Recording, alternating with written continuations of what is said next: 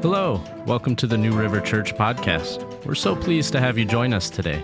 We hope that today's message uplifts and inspires you. If you would like to learn some more about New River Church and what we're all about, just check us out at newriverchurch.org.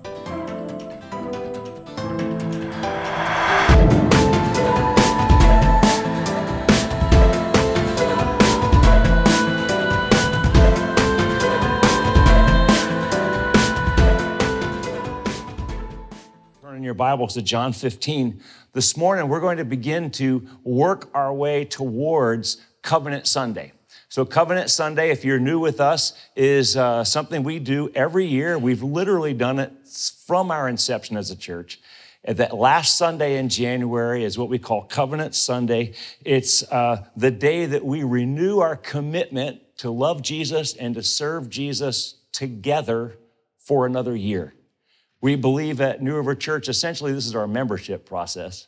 We believe at New River Church that there's no such thing as an inactive member, that uh, membership implies that um, we're working together. And so to stay active, we just renew that annually. So here's what you're going to want to do you're going to want to get a hold of our fellowship covenant and it's printed. We have it on our website. We also have uh, little bookmark versions of it that we keep on the welcome table. And I want to encourage you to please get one, go to it on the web, read through it, look up the scriptures. Every part of it is from the scripture. And then and then if you've got questions about it, let's talk about it. And let's do all that before the end of January. So you got a month to, uh, to work on that. And, and I, I, mean it. Please, let's take this um, seriously. You know, that, that, uh, that we want to, I, I believe with all my heart that God calls us together. And, and that that's really what church membership is, that God's calling you and me to be together, to love Jesus, to serve Jesus together. Like we can do that apart, you do it on your own, but the beauty of church community is we do it together, right? I mean, so so that's uh, what membership is. So we're praying. We want to pray that uh, God leads you. I'm praying that God leads you in this month, and that you get a sense of calling. Um, that God would say to you, "Hey, I want you to to lock arms with that group of crazy people and be on mission." And serve me this year and love me this year together with that group of people. So that's what we're working towards here in the month of January. And I would say that John 15 has become a rallying cry, really, for me. Um, probably six, seven months ago, I don't know how long it's been now, roughly. I've just been started to really think about this concept that Jesus said that He is the vine and we are His branches.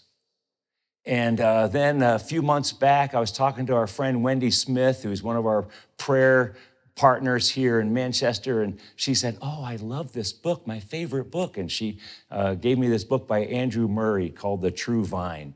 And it's a classic. I mean, Andrew Murray's, Murray's you know, not even alive anymore. He's one of those, one of those old guys, those classic writers. And um, been working through The True Vine, and wow. Um, I really am becoming more and more convinced that everything in the Christian life hinges upon this. Uh, I believe that the reason why we get discouraged as Christians, um, the reason why we sometimes feel like our, our wheels are spinning spiritually and we're not gaining any traction, I think it's because we've missed the truth that Jesus has taught us in this simple illustration. He's the vine, we're the branches. And, and I believe that if we can truly get this, if we can really begin to own this, that it will make all the difference in our lives. That you'll become, I'll become, we'll become the mighty men and women of God that we've dreamed of becoming. I believe literally the Christian life does not make any sense apart from this word picture. So just imagine, like, if you will, John, as we come into John 15, Jesus spoke these words on the last night of his life. We don't know, we don't know exactly when it took place, but sometime around the Last Supper or after the Last Supper, sometime in there, Jesus has his disciples with him. He has his men with him, and he and I can just picture Jesus saying, okay, guys, and you know Jesus' heart. He knows that the time is here, that he, he's the next day he's about to be crucified for the sins of the world. So Jesus knows that this is crunch time. And, and he gathers his men together. And he's like, okay, men, you know, I, I can just picture him like, don't forget this. Do not forget this, guys. I'm the vine, you're the branches. Everybody repeat this after me. I'm the vine, you're the branches. Right? That's how I like if I was Jesus, that's probably how I would do it, right? Here's what Jesus says, John chapter 15. Jesus is speaking and he says, I am the true vine, and my Father is the gardener. He cuts off every branch in me that bears no fruit, while every branch that does bear fruit, he prunes so that it will be even more fruitful. You are already clean because of the word I've spoken to you. Remain in me as I also remain in you. Wow. There's just so much in here. I remain in you, you remain in me. Hmm. No branch can bear fruit by itself, it must remain in the vine. Neither can you bear fruit unless you remain in me. I am the vine, you are the branches. If you remain in me and I in you, you will bear much fruit. Apart from me, you can do nothing. If you do not remain in me, you are like a branch that is thrown away and withers. Such branches are picked up, thrown into the fire, and burned. If you remain in me, and my words remain in you, ask whatever you wish, and it'll be done for you.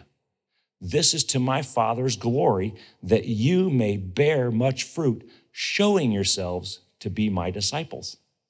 As the Father has loved me, so have I loved you. Now remain in my love. If you keep my commands, you will remain in my love, just as I have kept my Father's commands and remain in his love. I have told you this so that my joy may be in you and that your joy may be complete. My command is this love each other as I have loved you. Greater love has no one than this to lay down one's life for one's friends. You are my friends if you do what I command. I no longer call you servants because a servant does not know his master's business. Instead, I have called you friends. For everything that I learned from my Father, I have made known to you. You did not choose me, but I chose you and appointed you so that you might go and bear fruit fruit that will last. And so that whatever you ask in my name, the Father will give you. This is my command love each other. That's a great word, isn't it? To finish 2023 and to walk into 2024 with. To hear Jesus' words, this is my command, just love each other. Jesus answers a few basic questions for us in this simple little illustration. The first question that Jesus answers for us is how do I know if I'm a true disciple of Jesus? How do I know if I'm if what I got's the real deal? And the answer is I'll bear fruit. That's what verse 8 says. Look at verse 8.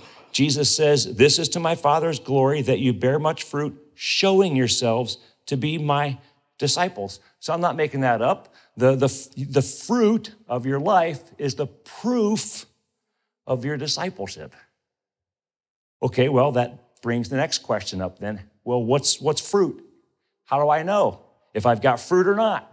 And the answer, it's not given in black and white per se, but we can certainly pick up a few key ideas just from what Jesus said in his words here. I mean, fruit looks like a couple of things. You could say that it looks like answered prayer. That's verses seven and eight. Jesus says, If you remain in me, my words remain in you, ask whatever you wish, it'll be done for you. And this is to my Father's glory that you bear a lot of fruit. So, answered prayer. It looks like love. That's sprinkled all throughout here verse 10, verse 12, verse 13, verse 17. It looks like fullness of joy. That's verse 11, that your joy would be full. You'd have my joy. That's a fruit, I would think. Uh, it looks like understanding and embracing the master's business. That's uh, verse 15.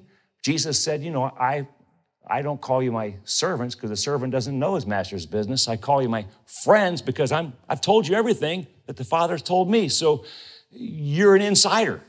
Part of the fruit of being a disciple of Jesus is I know what the Father's doing. I, I'm, I'm keyed into his mission, his work in the world around me. Um, the last thing would be service to others. That's verse 13 that we lay down our lives in service for other people. So here's just a short list. I don't think it's the full list of fruit, but just some things you glean out of what Jesus said there, right? I think you can summarize it this way fruit looks like you looking like Jesus. That's what fruit is. And my prayer life looks like Jesus. My, my, my attitudes, they look like Jesus. My service, it looks like Jesus. My obedience to God, it looks like Jesus. It's, it's inconceivable, really, that someone would call themselves a Christian and the only thing that changes about them is they go to church more often. Like you, it's impossible to hang out with Jesus for a period of time, seriously, and then remain the same. He rubs off on us. So this is fruit. How do I know if I'm a true disciple? Fruit. What's fruit? look like Jesus? Third question, well, then how do I get this fruit? How do I bear this fruit? And Jesus says, Jesus says the answer is you remain in me. That's what he said in verses four and five, didn't he? Remain in me as I also remain in you. No branch can bear fruit by itself. It must remain in the vine. Neither can you bear fruit unless you remain in me. So Jesus answers the question How do I bear fruit? Remain in me. Great. How do I do that? That comes to the uh, fourth question What does it mean to remain in Jesus? And Jesus says, well, this looks like the relationship between a grapevine and its branches. So let's think through this illustration that Jesus has given to us a grapevine and its branches, because Jesus says he's the vine and we're the branches, and this is what it looks like to remain in him. So this means a couple of things, doesn't it? I think number one, it means that the vine and the branch, if you think about it, are of the same nature. That's amazing. The vine and the branch are of the same nature. I mean, think about it. The branch is not a sheepskin, it's a great branch. And why is it a great branch? Because it's part of the grapevine. The branch and the vine have the same nature. Am I saying what I think I'm saying? That I have the same nature as God Himself? Well, the Bible says that. Second Peter chapter 1, look at this verse. His divine power has given us everything we need for life and godliness through our knowledge of Him. And that word knowledge is an intimate, it's experiential knowledge. It's not knowledge like you studied it in a book, it's knowledge like I've had this encounter, like I've run into Him.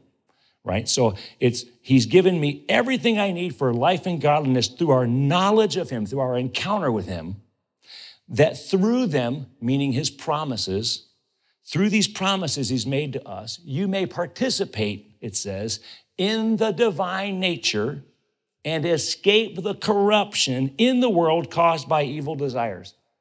Okay, this verse right here is so packed, that's a whole sermon just by itself. But do you see this?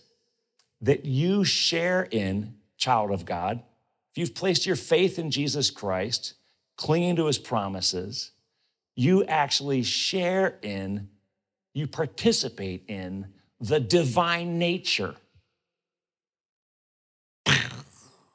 Right? He is your vine, you are his branch, you're made of the same stuff. Yeah. So look at your life for a second. Just think through this. Look at your own life for a moment. Do you see the evidence of God on your life? Do you see the thumbprint of the Almighty, the divine nature on your life? I mean, I, I get it. You look in the mirror and you probably see your faults and your shortcomings. Yep, we all do. Absolutely. Just ignore those for a second. Look at the other stuff. Look at the thumbprint of God on your life, right? I look at my life, I can say, wow, 42 years of walking with Jesus. Just sounds crazy to even say that number, but that's how long it's been. 42 years of walking with Jesus. And while I am far from perfect, far from perfect, I could say that Jesus has rubbed off on me. He's made me more gracious. He's made me more humble. He's made me selfless. He's made me more kind, more generous, more patient. Like his nature is literally, my nature is becoming his nature. His nature is my nature. It's amazing. I was just thinking about that the other day, and my wife has known me for 35 of those 42 years. So I guess if anybody could give you a testimony to how much Doug Rouse has changed, Karis could probably do it. She goes, Oh, yeah. We've grown up together, haven't we, sweetie? So, do you see the thumbprint of the divine on your life? Like you partake in the divine nature. It's remarkable because you're the branch, he's the vine. The second thing that it means is that the branch is alive because the vine is alive. Like that makes sense, doesn't it? That if the vine is dead, the branch is also going to be dead, but our vine is alive. We celebrate that on Easter. So, because the vine is alive, the branch is alive. Your ability to live a victorious and fruitful life, it depends on Jesus, not on you. The, the branch gets the life from the vine. So, you don't have to make stuff happen, it'll happen as you remain in Him. That's a different message, isn't it? Religion tells you you've got to do more, try harder, work more. You know, you better set your alarm and get up at 4 a.m. and pray for five hours if you want to be a real Christian. You want to be like we do all this. We put all these heavy things on us, right? And Jesus goes, hey, you don't need to do that. Remain in me. His life flows through you as you hang out with him. Third, the branch is the vehicle through which the vine bears fruit. So any fruit in your life, it's not yours. It's his. Isn't that something? So go back a couple of steps before where you look at the divine thumbprint on your life. That's not because you made that happen. That's the fruit, that's His work in your life, not your work on your own life. And Jesus says that as much in verse 8. He says, The fruit of our lives, look at verse 8. The fruit of your life, he says, this is to my Father's glory that you bear much fruit, showing yourselves to be my disciples. It's to my Father's glory. That's, in other words, a fruitless Christian brings no glory to God. A fruitful Christian brings a lot of glory to God because the fruit is not yours. People look at you and they go, There's no way that you could be like that. And you say, Well, you're right. There's no way except for the work of God in my life. See, what's different about you? You had somebody say that to you lately? I get that sometimes. Well, there's something different about you. Yeah, it's Jesus. What are you going to do? I know you can know him too. Number four, the branch has one job then, doesn't it? My one job as a branch on the vine is to stay connected. My job is not to bear fruit. My job is not to make stuff happen. My job is to, if I have a job, if you will, to stay connected to the vine. Because fruit bearing then is a byproduct of me staying connected to Jesus. I remain in Him. Well, how do I remain in Him? I remain in Him by um, obeying. And that's verse 10. That's number five. Look at verse 10. I think this needs some explanation. Jesus says, If you keep my commands, you will remain in my love, just as I have kept my Father's commands and remain in his love. Okay, at first glance, this is easy to misinterpret. So we need to be careful, okay? Here's what Jesus is not telling you Jesus is not telling you that you need to try harder, to knuckle down, and to get after it. He's not telling you that. And Jesus is not saying that, hey, if you obey, well, then I'll love you. He's not saying that. Hear me clearly. His love for you is unconditional. Ephesians chapter 1, the Word of God tells us clearly. Ephesians chapter 1, God loved you before the creation of the world. Okay, that means He loved you before you even existed, which means He loved you before you could do anything, you know, to be worthy of love, which means His love for you is not attached to what you do, it's unconditional. Here's another one Romans chapter 5 says that while we were still sinners, Christ died for us, that He demonstrates His love by dying for His enemies. Okay, so you were an enemy of God, and He loved you when you were an enemy. I think it's safe to say that enemies don't typically obey. Amen? And so He loves you unconditionally. His love for you is not connected to your obedience for Him. Yet Jesus said these words, didn't he, in verse 10? He says, If you obey my commands, you will remain in my love. So, what's he saying? Well, let's look at it this way. What kind of marriage would Karis and I have if every time she asked me to do something, I just dismissed it, ignored it, did nothing about it? Like every time. Not very good, would it be? How about this? Let's just take it out of marriage. How about we're just friends? We're just two friends. What kind of friendship would we have if every time you reached out to me, I ignored you? I just ignored your texts, ignored your call, like I don't call back. You know, every time you ask, I'm, I'm not available, I'm not around. Not a good friendship. Wouldn't you agree? So, in other words, hmm, wait a second. Obedience, then, is a necessary ingredient to any healthy relationship.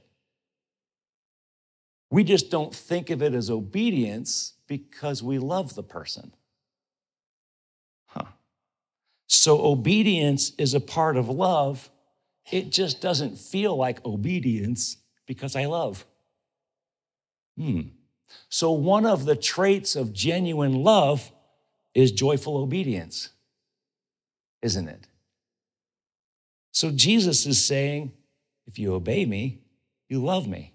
Not prove that you love me by obeying, not I'm going to love you if you obey, but he's just saying, this is a part of our relationship. It's a healthy relationship. Obedience is simple. Obedience is living life the way that God designed it to be lived. That's what it is. It's managing my finances God's way, which I'm so excited about the class that's coming in a couple of weeks because it'll teach us how to do that. Managing your finances God's way. It's raising kids God's way. It's, it's working for my employer God's way. It's loving others God's way. It's managing my physical appetites food, drink, sex, etc. Whatever those appetites are, it's managing those appetites God's way. And this all begins with a, a basic question that only you can answer, that I can't answer for you. You have to answer this question. And here it is Do you believe that God's will is the best thing that could happen in your life? Do you believe that God's will is the best thing that could happen in your life? If not, if not, then our conversation has ended.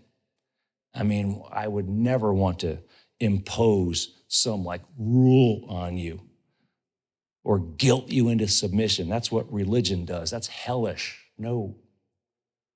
But if your answer is yes, I do believe that God's will is the best thing that could ever happen in my life, then obedience comes pretty naturally. Maybe not perfectly, for sure, right? Because we still have competing desires that wage war in our souls, and we got all that stuff. We got a battle going on. But in general, we believe God's will is best.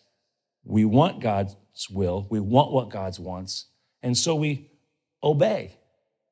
And obedience, motivated out of love, is how we know that we're remaining in Christ.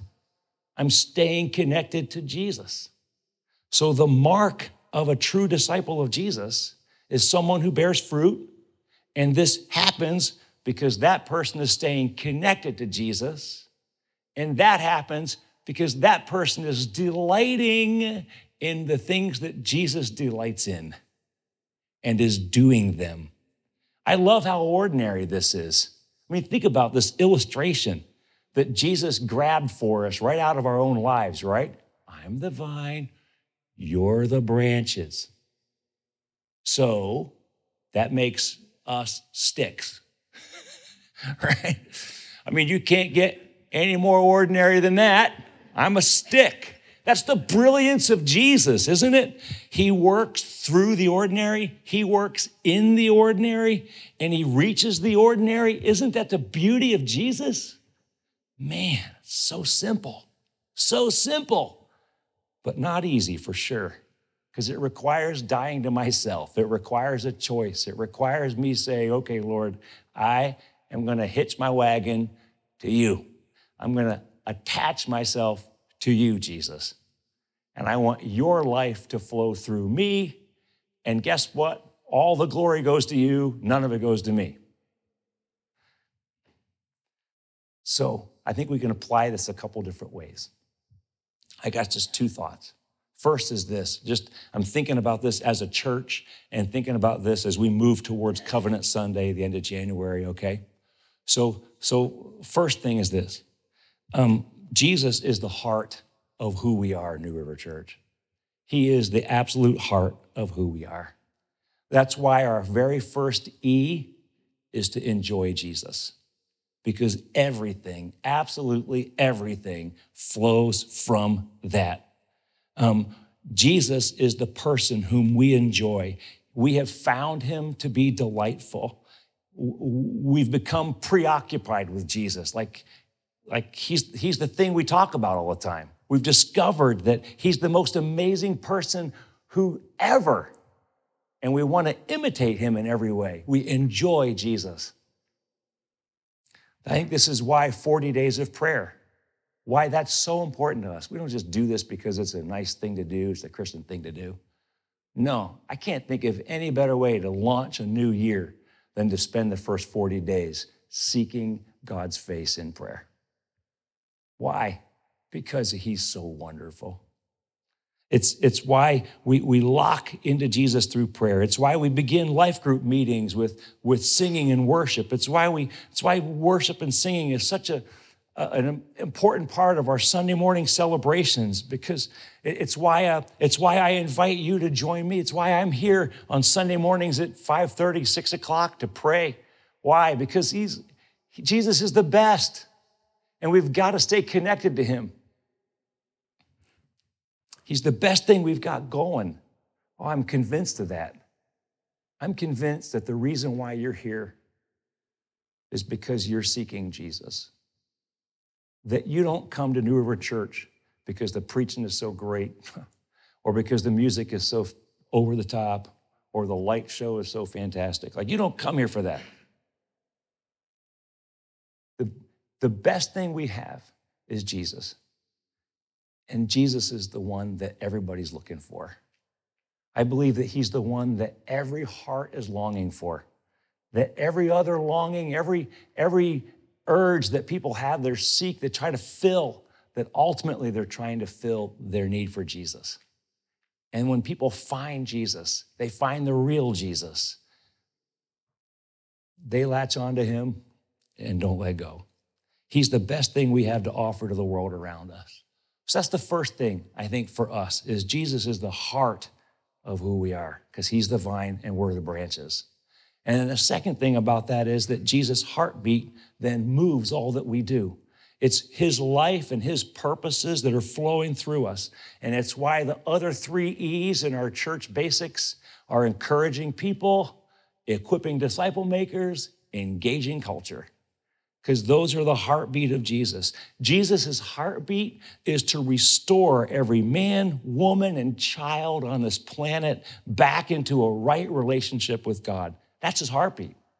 And Jesus does not send anybody, listen, I believe Jesus does not send anybody to hell, that people actually choose hell.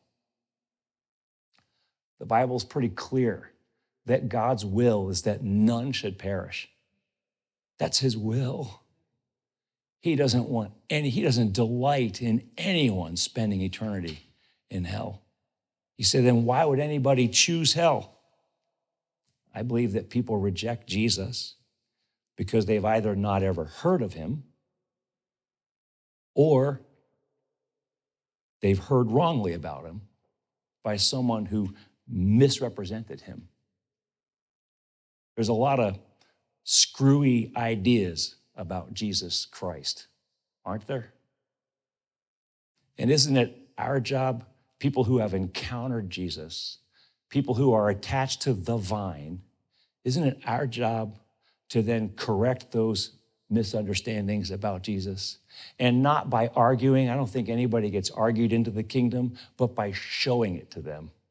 That they see the delight and the love of Jesus in your eyes and mine, and they go, Man, you know, you know Jesus in a different way than I know Jesus. What's that? I want that. Exactly that that's our great privilege, that every person really wants and needs an encounter with God. And you and I have the privilege of bringing that to people. Wow, what an amazing honor we have. You know, in February, coming up here next month, or I guess technically two months from now, right? Pastor Raya, two, a, a month and a day from now in February, you know what I'm talking about. Pastor Robin and I are um, going to be beginning a new study in the Gospel of Luke. And uh, we're pretty uh, excited and eager to bring it to you. Because in Luke's Gospel, we get a picture of Jesus that is so amazing. Luke calls Jesus the friend of sinners. Love that. Because if Jesus is a friend of sinners, then he's a friend of mine. Is he not? Is he not a friend of yours? Does that not make him a friend of yours too? And I, it, but it also means that I get to ask another question. If my Savior is a friend of sinners, then what does that make me, right? Ought we also to be friends of sinners? And how will they know that Jesus is their friend unless I tell them, unless I show them, unless I befriend them? See? And, and as God begins to bring us into contact with more and more people who are seeking friendship with Jesus, New River Church, how will they hear unless we make room for them? And that's our theme for 2024 making room for one more, just one more. And, and maybe, and maybe what does that look like? Well, maybe it looks like some squishing in on a busy Sunday morning. This is this is a small crowd for us typically on nine o'clock, but squishing in so that there's room in a chair for somebody to sit. Maybe it looks like I make room by in the parking lot by parking down the street so that a guest can have a close spot. Maybe it looks like you asking your life group leader, hey, hey, can you teach me how to lead a life group? Because we need to start another life group to make room for more people. See? Maybe you could become a disciple maker, someone who actually invests in other people's lives, making room for one more. See, as branches on the vine, the heartbeat of Christ is also our heartbeat. Jesus makes room. We see this in the Gospel of Luke. Jesus makes room for anyone at his table. Anyone. We can do the same. We make room. Make room in our groups, make room in our church, like always open to anyone, especially those that don't fit in anywhere else. Do you not see the people around you who feel like they don't fit in anywhere? And here's what I believe the message that the Church of Jesus Christ can bring to those folks. And I bring it to you that this is not a place where you fit in, this is a place you belong.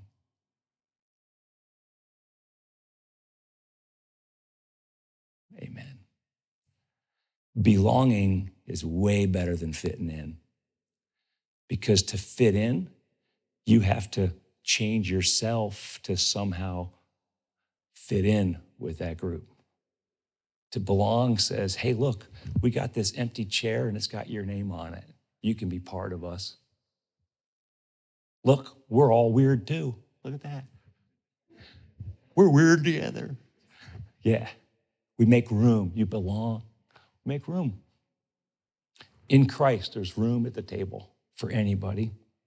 So I want to close. There's just a couple of questions for us to think about. And worship team, you guys can come and get us our closing song here, but that's there's a couple of questions. I want you to look at your own life for a moment. Do you see the fruit? Do you see the evidence that you're connected to the vine?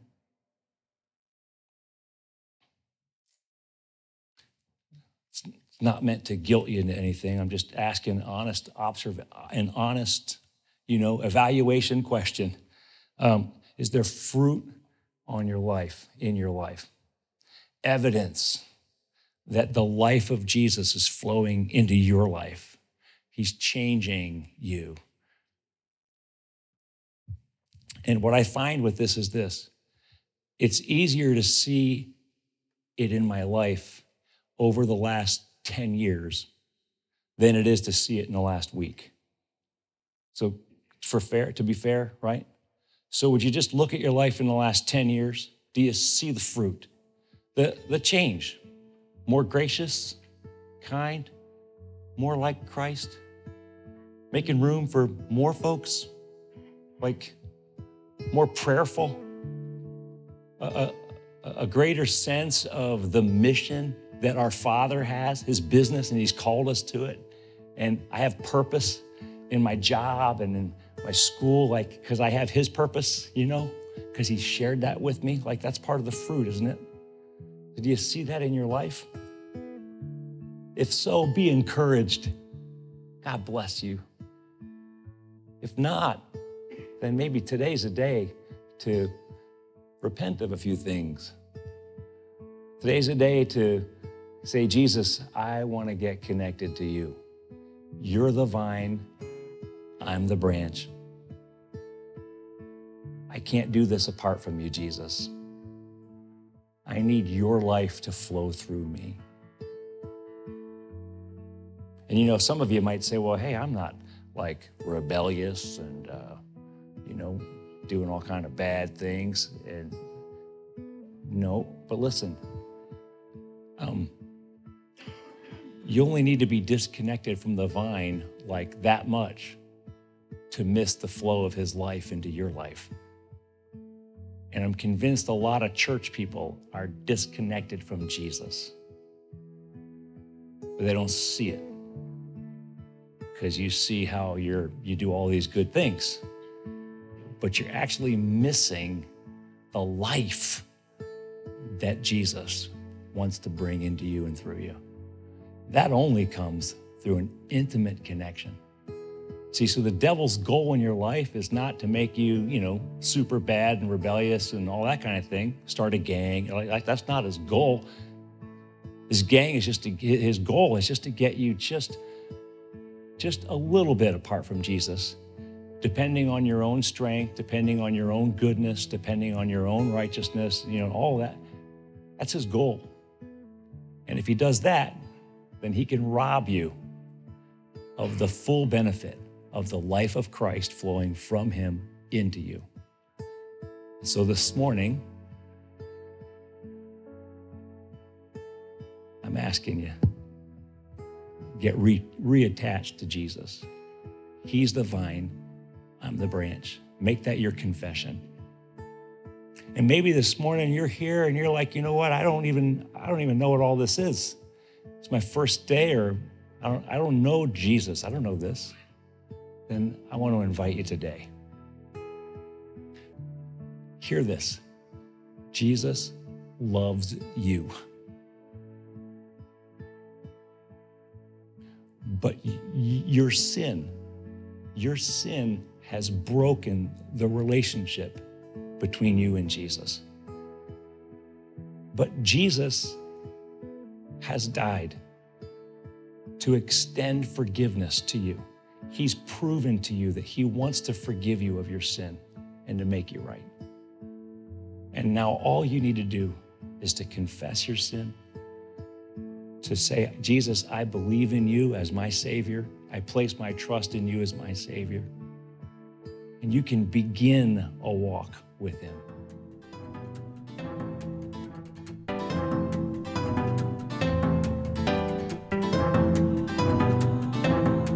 Thanks for listening. That wraps up today's word. We are grateful you joined in, and if you would like to hear more or learn more about us, feel free to check things out over at newriverchurch.org.